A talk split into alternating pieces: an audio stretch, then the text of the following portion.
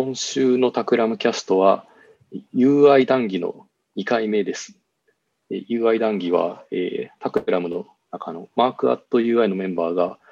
えー、集まって、えー、UI について好きなことをしゃべるという回です。で今日の参加者は、と私、神原と藤井と川崎と川原でお送りします。はい。よろしくお願いします。よろしくお願いします。えー、なんか、毎月やるって 言っといて、いきなり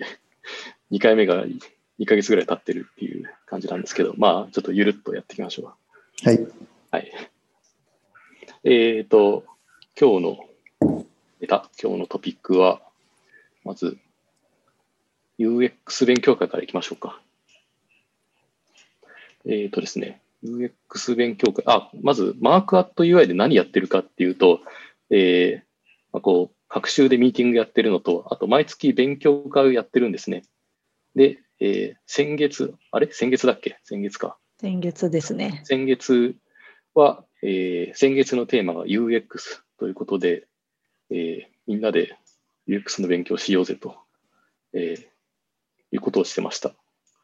で、なんで UX の勉強会突然やることになったかというと、えっ、ー、とですね、さあ、私と、あと、かなさんが、はい、えー、ちょっとあるところで UX について話してほしいというお願いがありまして、えー、まあそ、そのちょっとなんていうか、勉強といいますか、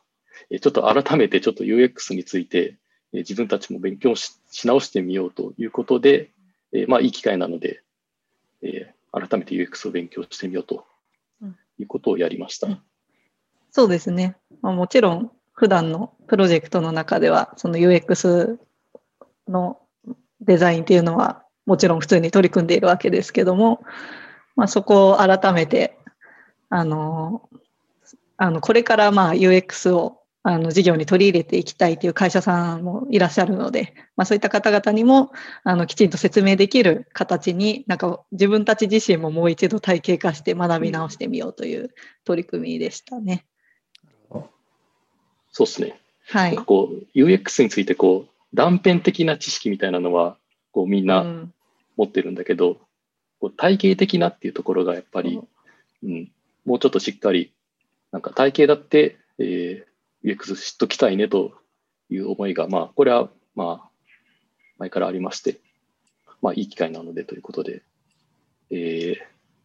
やりましたと。具体的に何やったかというと、えー、ある本を、えー、輪読しました。で、その本が、これですね、これですねって言えないけど、えー、UX デザインの教科書っていう本で、えー、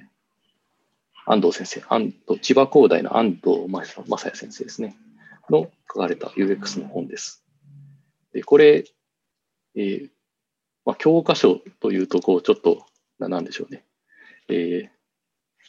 ななんでしょう。初心者向けみたいな感じもちょっと思ってたんだけど、えー、実際本を開いてみると、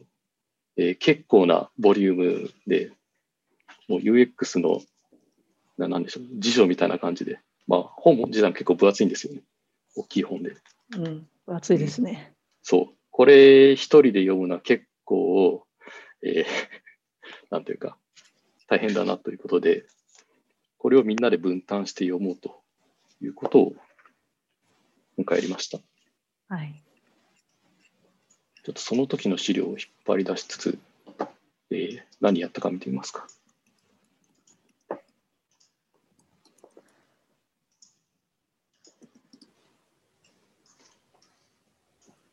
ちょっと何やったかを誰かパパッと紹介してもらえると。えっ、と、そうですね。まず、5人でマークアットの UI メンバー5人で分担して読んだので、えーと、それぞれ担当の章みたいなのを決めて読んでそのまとめを、えー、 Notion に書くっていうあの我々 Notion 大好き族なので Notion に とりあえずまとめるというのをしてで、えーと、そのリード会の日にそれを持ち寄って、えー、各自があの自分が気になったところとか疑問点とかを含めてえー、みんなに共有するっていう会をしましたね。はい。そうですね。でそうですね。かなり長い ノーションページが出来上がっております。うん、UX デザインの教科書5章あって、えー、最初の方がこう、前半が基礎知識、で、後半がこう、応用のもっと具体的な手法みたいな感じになってて、その前半、前半といっても1章から3章なんですけど、ここは実は、うん、えー、かなさんがほぼ一人で全部まとめてくれて、そうですね。それをこう見つつ、はい、1時間でこの1章から3章を振り返ると。はい。はい。うん。あでも改めて見るとすごいなんか気づきが多いなと思ってそうですね個人的になんか一番ああそうかって思ったのがあのまあよく、まあ、我々 UI, UI デザイナーですけどよく UI UI すら UX デザイナーとも、まあ、まとめられまとめて言われたりも呼ばれるじゃないですか。でで、ただなんか UX ってなんかユーザー体験のデザインのことであって、それって別になんか UI だけにくっついてるものじゃないはずなんだけど、なんで UI にだけすら UX っていうのがついて語られることが多いのかなっていうのをなんかうすうすこうずっと疑問に思ってたわけなんですけど結構その UX っていうのが注目されるようになってきたあの背景とか歴史とかをなんか改めて見返してみるとやっぱりその技術の発展とかそのスマホ以前以後みたいな話とかもあってその、まあ、よりこう作るものが私たちが作ってるものがどんどん複雑化してきたからその,、まあ、そのコンピューターとか、まあ、ソフトウェアのデザインっていう文脈において UX っていうものがすごく重要視されてきた背景があるっていうのをなんか改めて把握できたことによってあだから UX、UI、UX デザイナーというふうにまとめられることが多いんだっていうなんか気づきを得られたのが個人的にはなんかなるほどというポイントでしたね。なるほど。うん、この本結構前半の方に歴史の話がすごいたくさん書かれてるんですよね。そうですね。コンピューターが登場してみたいなところから始まって。インターフェースというものが研究されて、うん、その UX が出てきたのも、その、もともとたどっていくと、UI をやってた人たち、えーまあ、具体的には、うん、あのドナルド・ノーマンですよね、が、はい、えー、まあ、そこから派生して、まあ、UI を広げるような形でこう UX というものがこう生まれてきてでそれがこういろんなところに広がっていったと。そのいろんな会社はもちろんだけど、例えば、えー、EU とか、えー、そういった国みたいなところがこう国際規格を作ろうみたいなことを言い出して、で、こう、さらにどんどん広がっていって、で、そのうち定義がだんだんたくさんできていってみたいな、なんかそういう歴史が、うん、なんかその辺の話は面白かったです。うん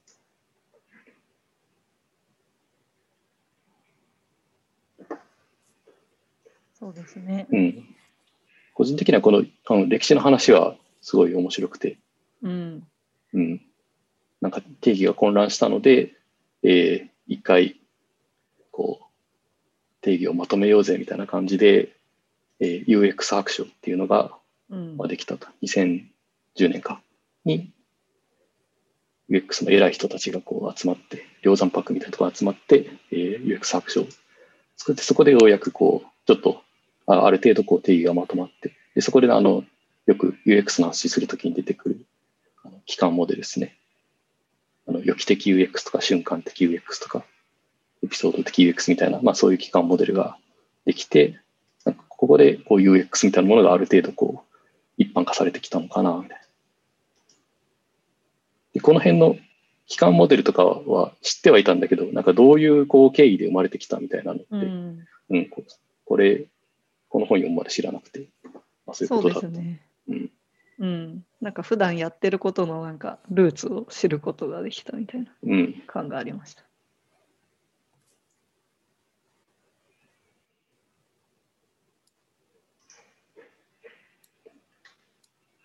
で、えー、ちなみに、りく君はあります？なんか、印象に残ってるのとか。印象に残ってること。なんか僕はどちらかというと、もともとこの領域の、うん、なんていうか、専門性をからのこう出身なので、なんか逆に初心に帰るというか、まあ、HCD の話とか、なんか久しぶりに見たな、コンピタンスマップみたいな。うん、なんかそういうあの振り返りの機会としてすごくあの楽しかったというか、まあ、皆さんのこう反応とかも興味深く買った回だったなと思いますね。あとはなんかこう、まあこの後の話でたくさん出てくると思うんですけどあの教科書というかその、えー、この本の中で書かれていることの中でもその実際やるとどうとか、うん、実際使う時にはこういう考え方をしないとこうちょっと使い方間違えると難しいみたいなのとかこういう使い方はできるけどこういう使い方は難しいとかもたくさんあのあるのでなんかその辺のディスカッションができたのが結構いい機会だったなと思いました。うん。うん、そうですね。そうそう。まず、いく君は、あの、UX デザイナー。僕、そう、僕は唯一の UX デザイナー。はい、だからまあ、タクラムの中では、はい、あの、一番 UX に詳しい人ですよね。なので、ね、こう詳しくなきゃいけないですね。まあ読んでるこの本で勉強会してる時もこう、一句に教えてもらうみたいな、はい、感じで。そんな大層なことはできませんでしたが。いやいやいやいや、その手法とかの話になってくると、こう、なんでしょう。やっぱりこう、実際にやったことあるのかみたいなところが結構、うん。うん。うん、そうですね。うん。大きくて、まあ、その辺の経験みたいなのを聞けるのはすごい、はい。やっぱ参考になります。うんうんうん、そう、勉強会の後半は、そう、手法の話をやったんですよね。この4章、教科この UX の教科書の4章以降は手法の話がいっぱい書いてあって、うん、えー、その、まあ、UX のプロセスの、まあ、一番最初のこう共感するっていうところから、まあ、始まって、まあ、そこのインタビューの手法だったり、観察の手法だったり、あとはそれをまとめていく、えー、手法ですよね。えー、アイディアをまとめて、あとユーザーのモデルを作ってみたいなところ。でこのあたりも、その大きなプロセスみたいなのは、えー、もちろんなんとなくは知っていたんだけど、具体的な手法ってなると、結構、あの、知らないことが、いや、たくさんあるなとそうですよね。うん、もちろん見たことあるのとかやったことあるのもあるけど、うん、こういうのまあ知識としてバーッと知っておくと、うん、そう。いざなんかやるときにああの時のあの時見たあのこの方法でやろうみたいにできるから、うん、すごくいいインプットの機会でしたね。うん、引き出しとしてこれを持っておくと、はい、必要な時にパッとこう出せるし、うん、あとはこうこの手法の中で何が大事なのかみたいな。なんかその UX 考えるときにこれとこれとこれを押さえとかないといけないみたいな、なんかそういうポイントをやっぱ抑えられるっていうのはこう違いますよね。単に手法を知ってるだけではなくて、うん、ちゃんとこうその裏側の理由みたいなのが分かってるかどうかみたいな。まあ、そのポイントっていうのはその、なんだっけ、うん、UX の、えー、なななんでしたっけ？いきなり忘れている。えっ、ー、と、3、3つあるやつ。うん、なんだっけ。いきなり忘れた。メモ、あ、これこれ UX3 点セットだ。えー、ユーザーの体験価値と行為と属性というものを意識しながら、こう、えー、モデル化していく。まあ、あの、ユーザーについて情報を整理していくといいですよと、まあ、みたいな話があって。こういう、こういうのを知りつつ手法を見ていくと、また、あの、ポイントとかちゃんと理解しながら理解していけるよということで、えー、よかったですと。うん。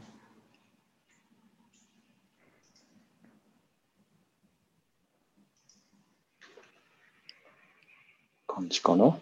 うん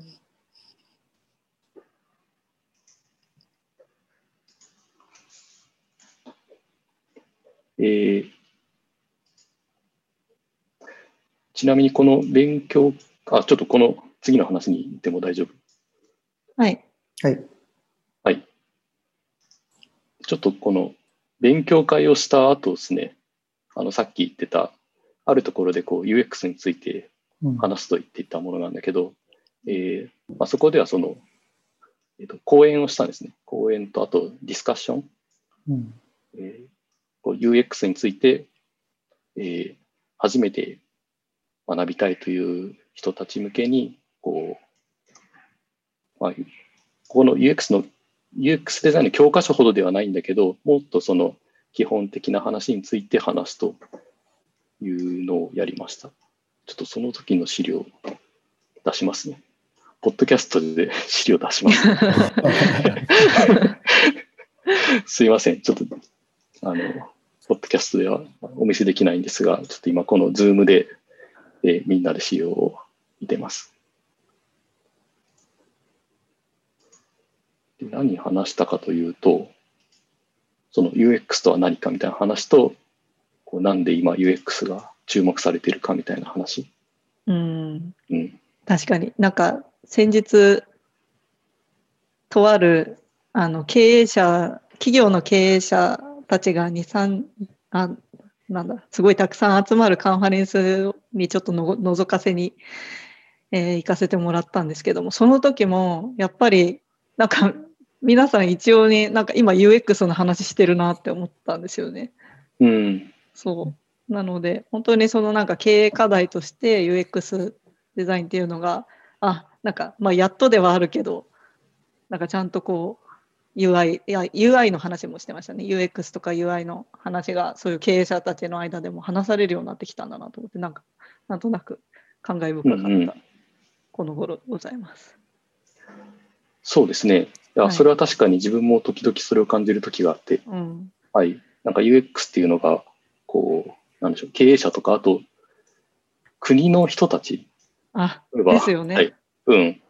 えばデジタル庁できて、でそこで一番大事なのはこう UIUX ですみたいなことをこう、うん、が言い始めたり、首相が言い始めてたりみたいなことが起こっているのを見ると、おなんかすごい UX っていうものが広がってきてるみたいなものを、はい、感じたりします。で多分今回の講演したのもちょっとそういう背景がきっとあるんだろうなと思ってますね。そうですね。でそこで話したのが、こう、えっ、ー、と、UX の、さっき出てきたあの期間モデルの話とか、時間に注目してこう考えるといいですよみたいな話とか、うん、うん、あとはなんで今 UX なのかみたいな話ですよね。まあ、その背景で、まあ、例えばその技術がすごい複雑化してきて、それをまとめていくための手法として UX というものがこう出てきましたよと。まあ、ユーザーの体験価値というものをこう中心にして、いろんな要素をこうまとめていくと、えー、方向性が揃いやすいですというような話とか。まあ、あとはその販売チャンネルの変化みたいな話もありますよね。こう今までこう販売代理店がこうユーザーと、えー、メーカーとの間に挟まっていたのが、だんだんとそれが、まあ、EC というものがこうどんどん一般化してきて、インターネットで買うみたいなのが当たり前になってくることによって、こうメーカーが直接ユーザーに売るっていうモデルが、えもうほぼ当たり前になってきて、まあ、それによって代理店ではなくてちゃんとユーザーのことを意識しながら、こう、ものを作っていくところが増えてますよみたいな話をしましたね。D2C という、あそうですね。D2C とかはまさにそうですね。はい。まあ、そういう背景があって、うん。なんていうか、また再び UX というものを、またっていうと変だけど、うん、改めて UX というものに注目が集まってるんだと思います。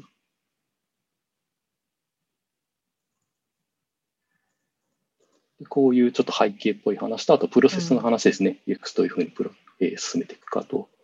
いう話をしまして、でその中でこうタクラムでやってるこう事例も含めてご紹介しました。で、この時紹介したのは、えー、羽田空港のパワーラウンジですね。これのリニューアルプロジェクトというのを紹介して、で、ここで UX っていう、あ、で、この、えっと、ラウンジのリニューアルプロジェクトでは、あのタクラムがやったのは、その、まさにユーザー体験の部分なんですよね。あの、まあ、タクラムはその空間、えー、設計とか、まあ、建築みたいなことは、えー、まあ、社内でできるだけのこう人っていうのは今いないので、まあ、その部分はこういろんな会社と協力しながらこうやってまして、でその中で UX っていう部分を、え、担当してました。そのラウンジのこうレイアウトとか、あとはそのどういう飲み物を出すかとか、電源どこに置くかとか、まあ、スタッフどうやどうやと働きやすくなりますかみたいな、なんかそういったことを、えー、デザインしていくと。あと、制服もそうですね。制服のリニューアルみたいなこともやってました。うん、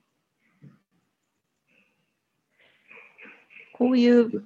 空間のプロジェクトを、うんうん、あの、まあ、普段 UI とかを中心にされてるバラモンさんが、こう、やるっていうのが、タクラムの面白いところですよね。いや、そうですね。うん。うん、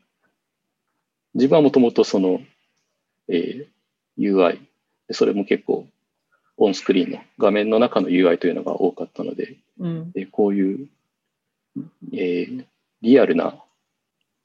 特に建築みたいなのはもうそれまで全くあの背景知識ゼロみたいな感じででしたね。なんかその体験をリアル空間の体験設計するにあたってその普段のオンスクリーンの中の UI の設計となんか共通しているところとか逆にここは違うみたいなところとかで、なんかあるんですか？うん、まあ、基本的なプロセスは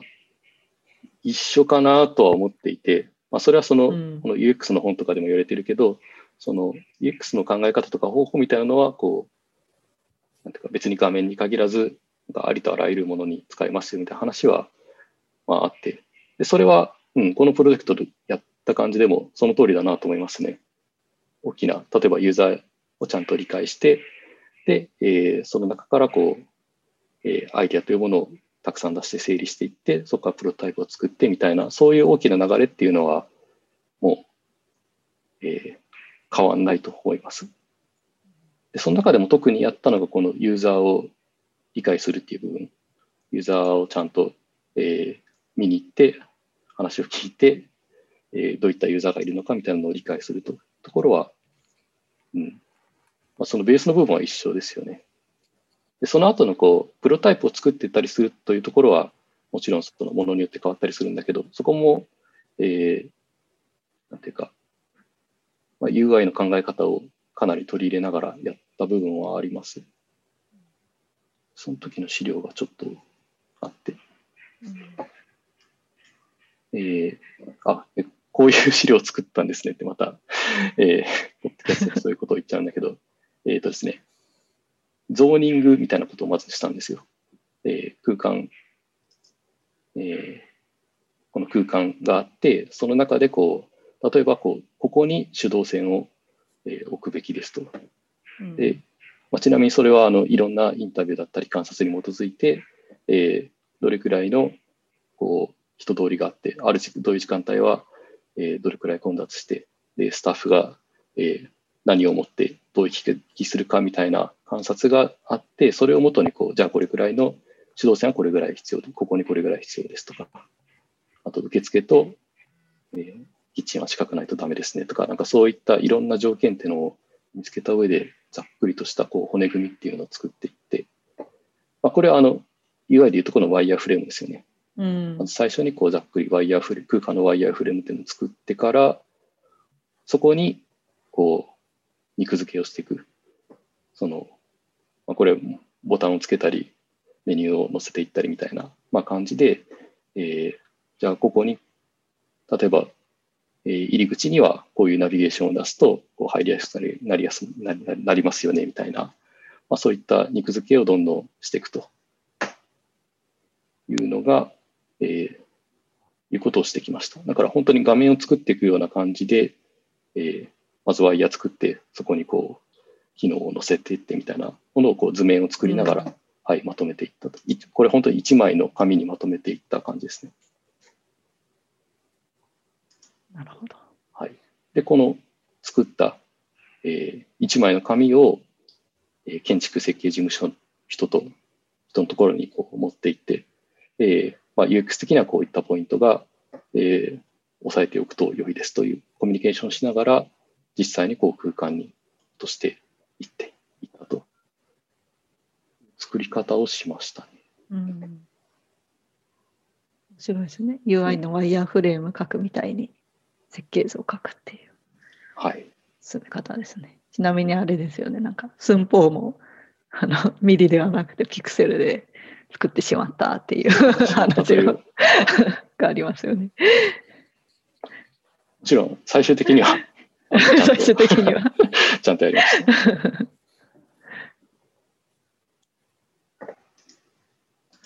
うん。まあ、これ本当はもっと良いやり方があるのかもしれない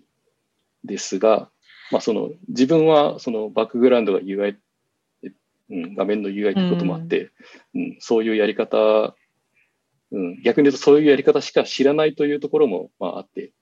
自分が得意なやり方で、えー、やった感じではあります。もしかすると別の人がやったらまた全然違うやり方をやったのかもしれないですね。うん確かに。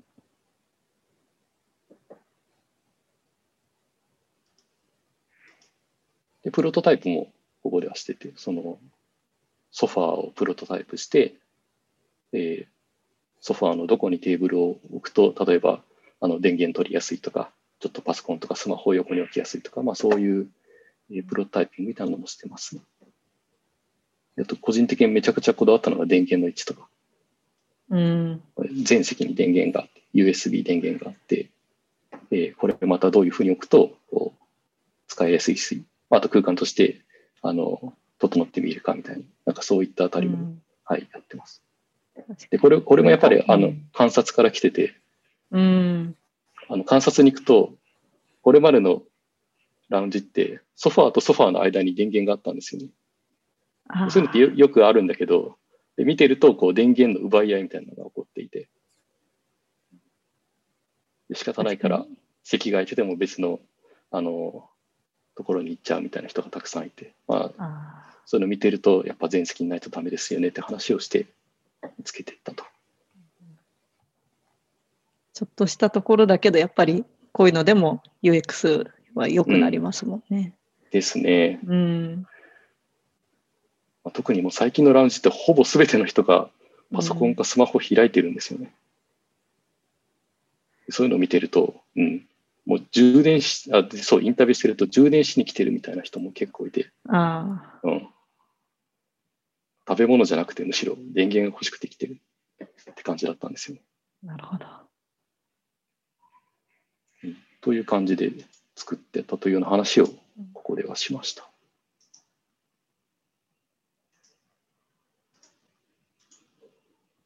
てな感じです。まあ、それ以外にも実は、えー、自分が関わったプロジェクト、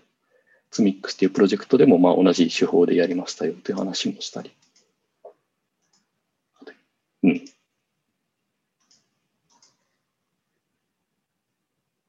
うん、あ空間の UX とその画面の中の UX が同じ資料の中で語られているのが面白いなと思いました。あそうですね。うん、はい。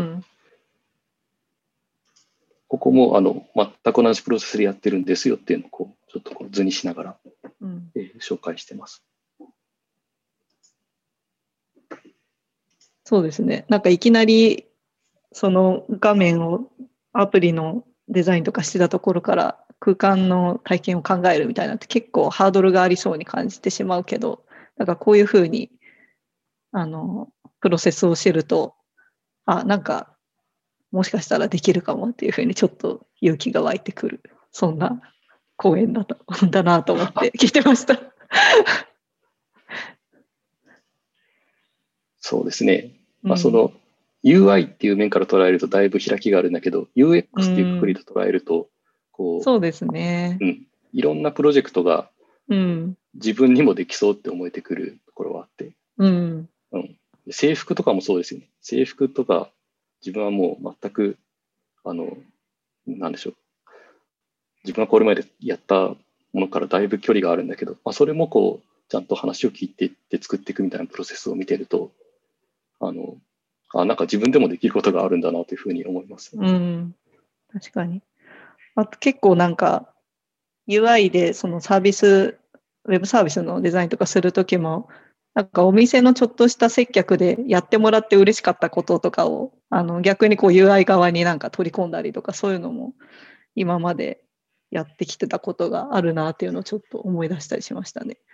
結構、うん、うん、リアルと UI の間のなんかでうまくいいところを取り入れるみたいなのができる、うん、できるなっていうのをなんか改めて思いました。うん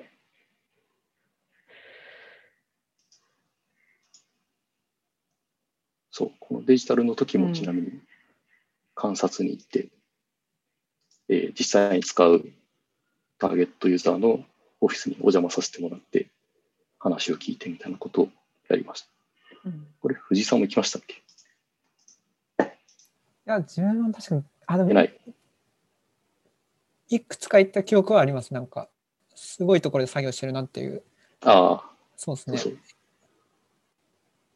アツミックス、これ運送業者向けのサービスだったんで、いろんな運送業者行かせてもらって。まあ、こういうのを見ていると、まあ、これがその後々やっぱ聞いてくる、聞いてきますね。のどういう環境でみんなパソコン使ってるのかとか、どれくらい電話が鳴ってて、その電話はどれくらいこのシステムで自動化できないといけないのかみたいな。なんかそういう肌感覚みたいなのがやっぱ、ね、はい、画面作ってる時に聞いてくるんで。確かに。実は電話で話しちゃった方が早いこととかもなんかありそうだし。あります、あります。ありますよね。あります。うん、そうそう。で自分たち最初は、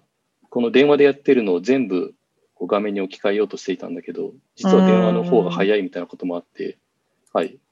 途中からやっぱりこう、電話と画面のハイブリッドの方が良いんではないかというような話もしたり、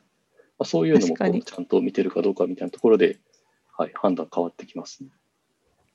確かに。使ってる PC のスペックとか画面サイズとかもそうですね。大事ですよね。うん、我々はすごいあたあのね、いい Mac を使って 作ったりしてますけど、そうではないっていう。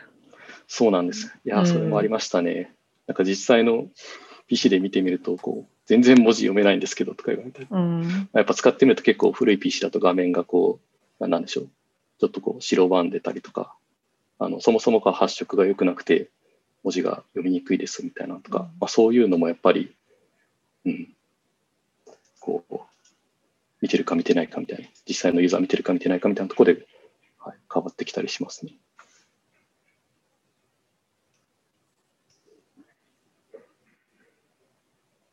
てな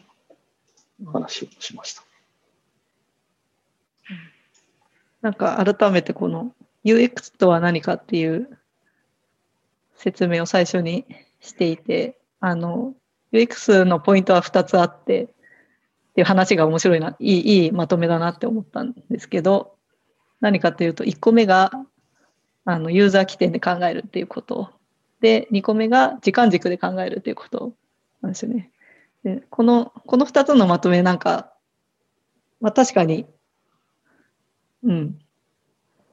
そうだなというのを改めて思いまして、これはいいまとめですよね。うん。多分、その、本当の UX の専門からすると、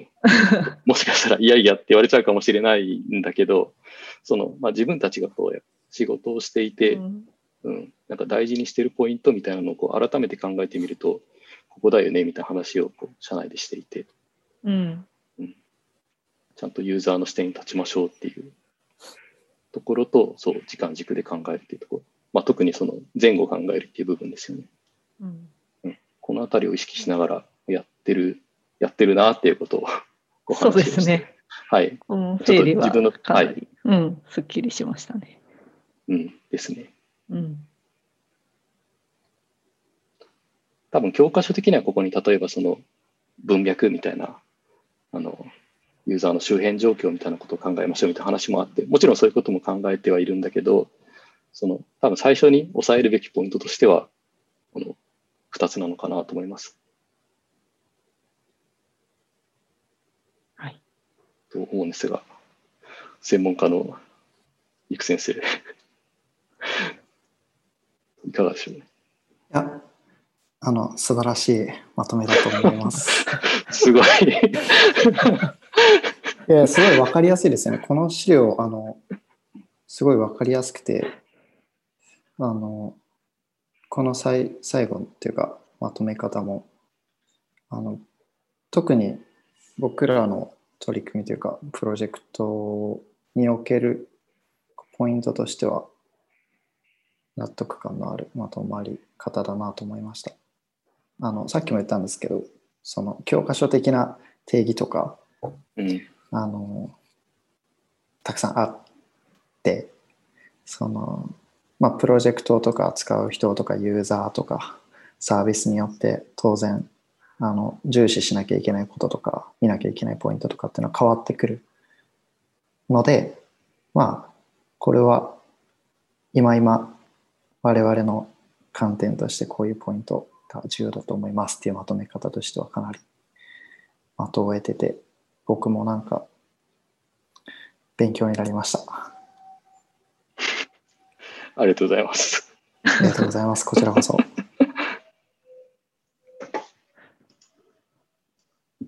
えー、どうしようかな。ちょっと UX の話をずっとしちゃったけど、次の話いってみますね。はい。えっ、ー、と、じゃあ次が、まあ、ちょっとこれも UX っぽい話だけど、ユーザーインタビューの話。うん。はい。これ、ちょっとなんか自分ばっか喋ってるから、りくくん、はい。紹介してもらってもいいですか？はい。ユーザーインタビューの話。少々お待ちくださいね。これ今、あの、自分とりくんがやってるプロジェクトが、うん、あはいはい、はい、ありまして。はいはい。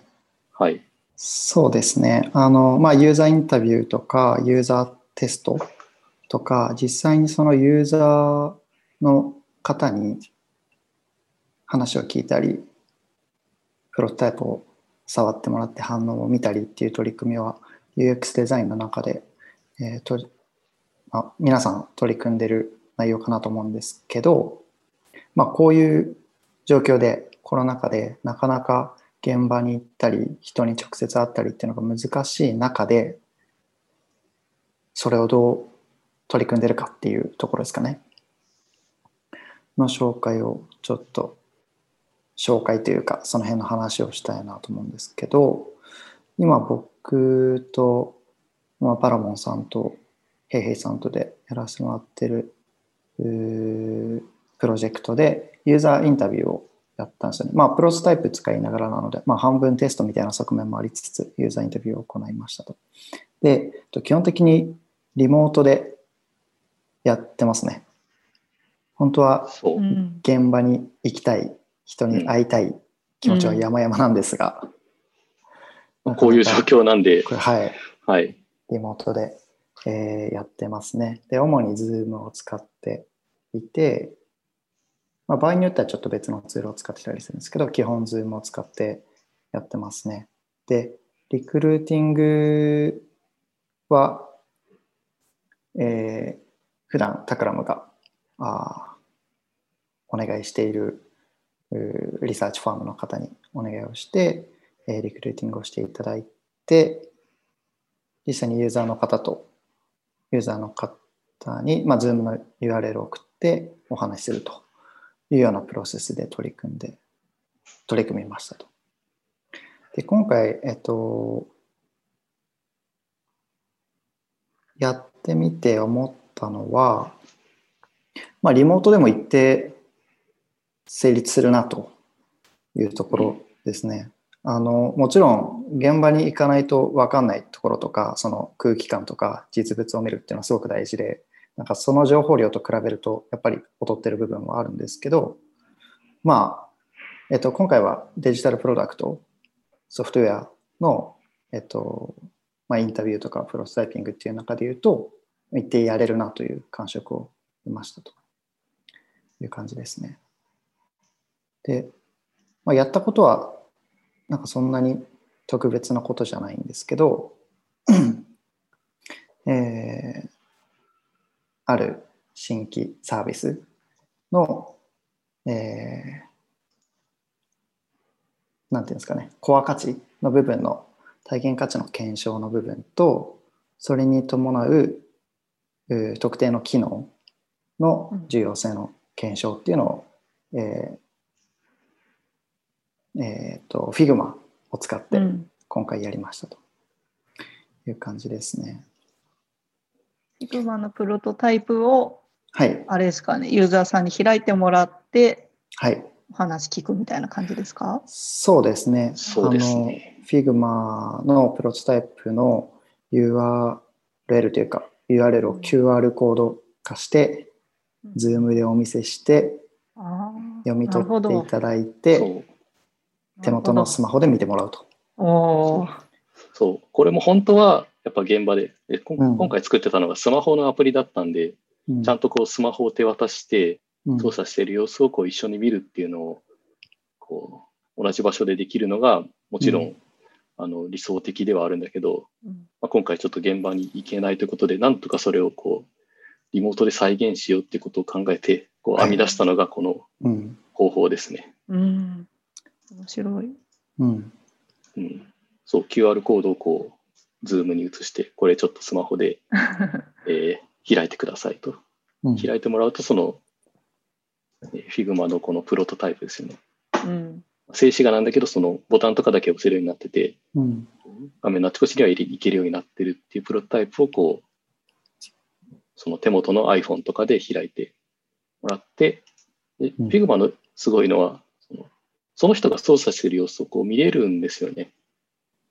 うん、その今、えー、どのボタンを押して、スクロールしてどこにいて、みたいなところがこう、リモートで全部見ることができて、うん、ああ、そうか。なるほど。カーソルが動く様子が見れる。そうそうそうそう。ねはい、なるほど。確かにそ。それがスマホでも使えるんですよ。うん。そっかそっか。じゃあなんかこう触りながら発言してもらったりするときにどこを見て言ってるかっていうのが分かるっていうことですね。そうですね。うん、はい。そうですね。あとタップしたらタップの後も見えますよね。そうそう、そうなんですよ。ちょっとほわっとアニメーション出たりするので、あ、ここ今押したなとか、あ、うん、なんかこういう操作の時にここやっぱ見るんだなとか、うん、かそういう発見はあのリモートでも観察する上でできたかなと思いますね。うん、やっぱ使ってる様子見てると、あなんか上の方のこのボタン全然気づいてもらえてないなとか、うん。うん、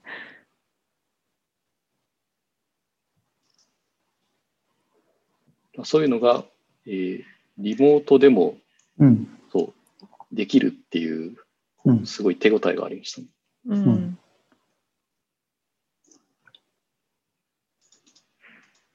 面白い。この、そっか、ユーザーさんにお見せする資料自体も Figma で作ってるんですね。あそうそう、そうです そうです、ね、すごい、フル活用ですね。もともと Keynote で、はい、作ってたんですけど、あの、プロトタイプとの行き来とか、まあ、ややこしいので、 Figma で完結しようということで。そうなんですよ。はいうん、その、インタビュー、 Zoom でインタビューしてるときに、こう、画面をその時々 Keynote に切り替えたり、 Figma に切り替えたりやると、うん、結構それだけでも時間かかるし、その、なんでしょう、孫ついたりするんで、うん、うん、できるだけこう切り替えをなくしてスムーズにしようってことで、一回キーノートで作ってた資料を Figma に移植して、はい。でそこも、はい、ある意味こうリモートでやるための工夫ではありますね。うん。うん、いいですね。そのインタビュー自体の UX も良くするという工夫ってことですね。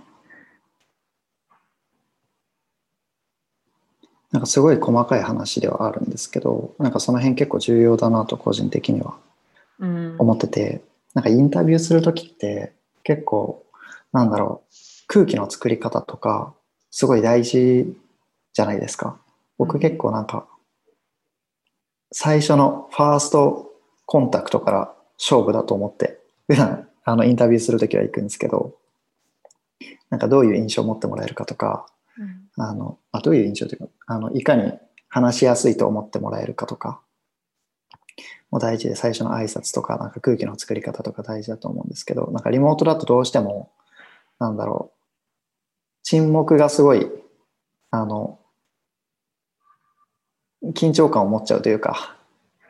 リモート特有の難しさみたいなのがあるなと思っているのでそういう意味でこういかにスムーズに進めるかとかその何にもない時間を作らないかみたいなのはすごい細かいんですけど重要だなと思ってましたね。なのでこのツール一箇所に資料とかプロスタイプ全部まとめるっていうのはなんか何でもないことのように思えて実は大事だったなと振り返って思いますね。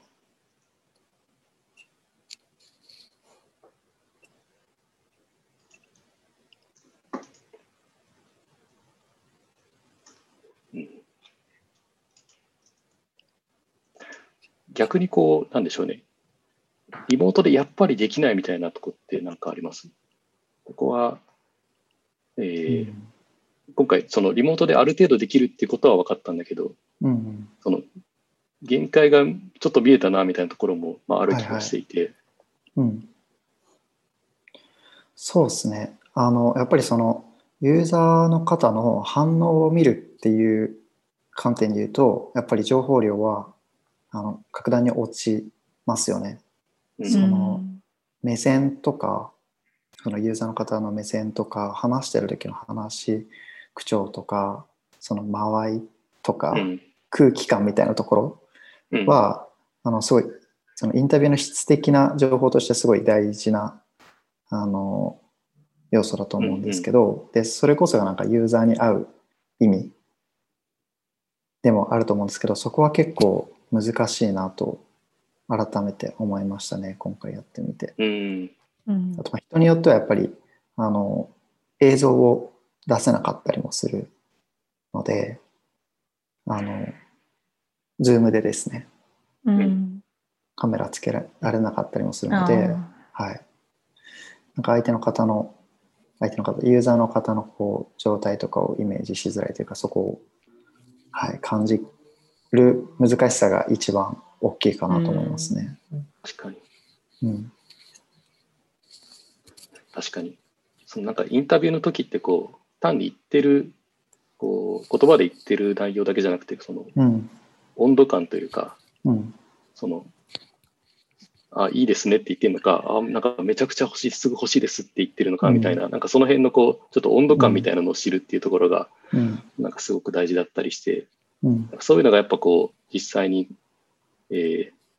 見て話すのとその画面越しでしかもちょっとこう画質が荒い中でこう見ることで、はい、はい、なんか感じにくいみたいなところはあった気はしますね。うん、なんかその声色だけでその温度感みたいなのを測らないといけなくて、うん、その辺の難しさはあった気がします。うん、うんあとやっぱ場所を見たかったですね。確かに。それはずっとありますね。うん、ずっとありますね。現場に行けてないっていうのは結構、あの、今回のプロジェクト結構長いんですけど、バラモンさんは一回、一回行ってるんですよね。そうですね、はい。で、僕がジョインするタイミングがちょっと遅かったのもあって、現場行けてなくて、そこのこう、情報量持ってる情報量の違いが結構プロジェクトの中でたまにあの進行の難しさになったりしたなというのは、うん、ずっとありましたね。ありましたね。そればっかりはやっぱり現場で現物を見るとか現場の人と話すっていう情報はリモートでは乗り越え、うん、まあ、現状乗り越えられてないなっていうのは課題感としてはありますね。うん、いやそうですね。そこもなんとかうまいこと、えー、うん、解決できると、うん、いいっすね。その、実際現場に、例えば行けなかったとしても、ちょっとこう、写真とか動画とかうまく使って現場に行った感覚をうん。こう得られるみたいな。う。うんんうん。なんかそういう方法こう、なんか、もし、また次回もこう、リモートでしかできないみたいな確かに。のがあったら、はい、考えたいな、はいは感じです。い。うん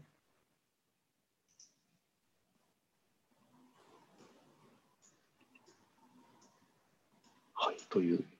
リモートでインタビューをやったよという話でした。うん。うんなんかうちではこうやってるよみたいなのがあったらぜひ教えてもらいたいところですいや。そうですね。確かにはい。なんかこういうナレッジって結構その、社内でアレンジにアレンジを加えてこう秘伝のみたいなのがいろんなところに多分ある,、うんあるんですよね。うんうん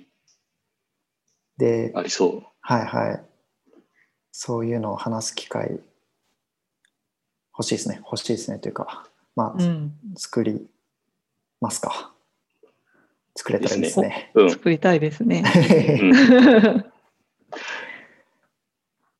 まあ、そうそう。いや、それ欲しい。なんか、タクラもインタビューいろんなところでやってるんだけど、多分その、なんでしょうね。やや偏った手法みたいなうん感じでやってるとこは、結構独自の手法みたいな感じでやってるとこはあって、うんうんなんかもうちょっとこう、いろんな方法を知りたいなと思います。うん確かに。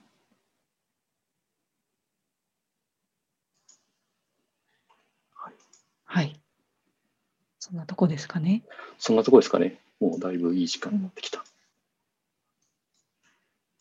じゃあ、今日ここまでにしますか。はい。はい。はい。では、えーお疲れま、お疲れ様でしたの前に、えっ、と、タクラムキャストは、いつだっけ？毎週月曜。はい。まだに覚えられない。毎週月曜に、えー配信してます。えーで、コメント、感想などは、ハッシュタグ、えータクラムキャスト、シャープタクラムキャストに、えーお寄せください。えーちなみにこのコメントは、 Slack に流れてきて、私はな何気に全部見てます。ので、ぜひぜひ。あ、てか結構みんなコメント見てるんで、うんあの、ぜひぜひお寄せください。ということで、はい。今日は UI 談義でした。皆さんお疲れ様でした。お疲れ様でした。お疲れ様でした。はい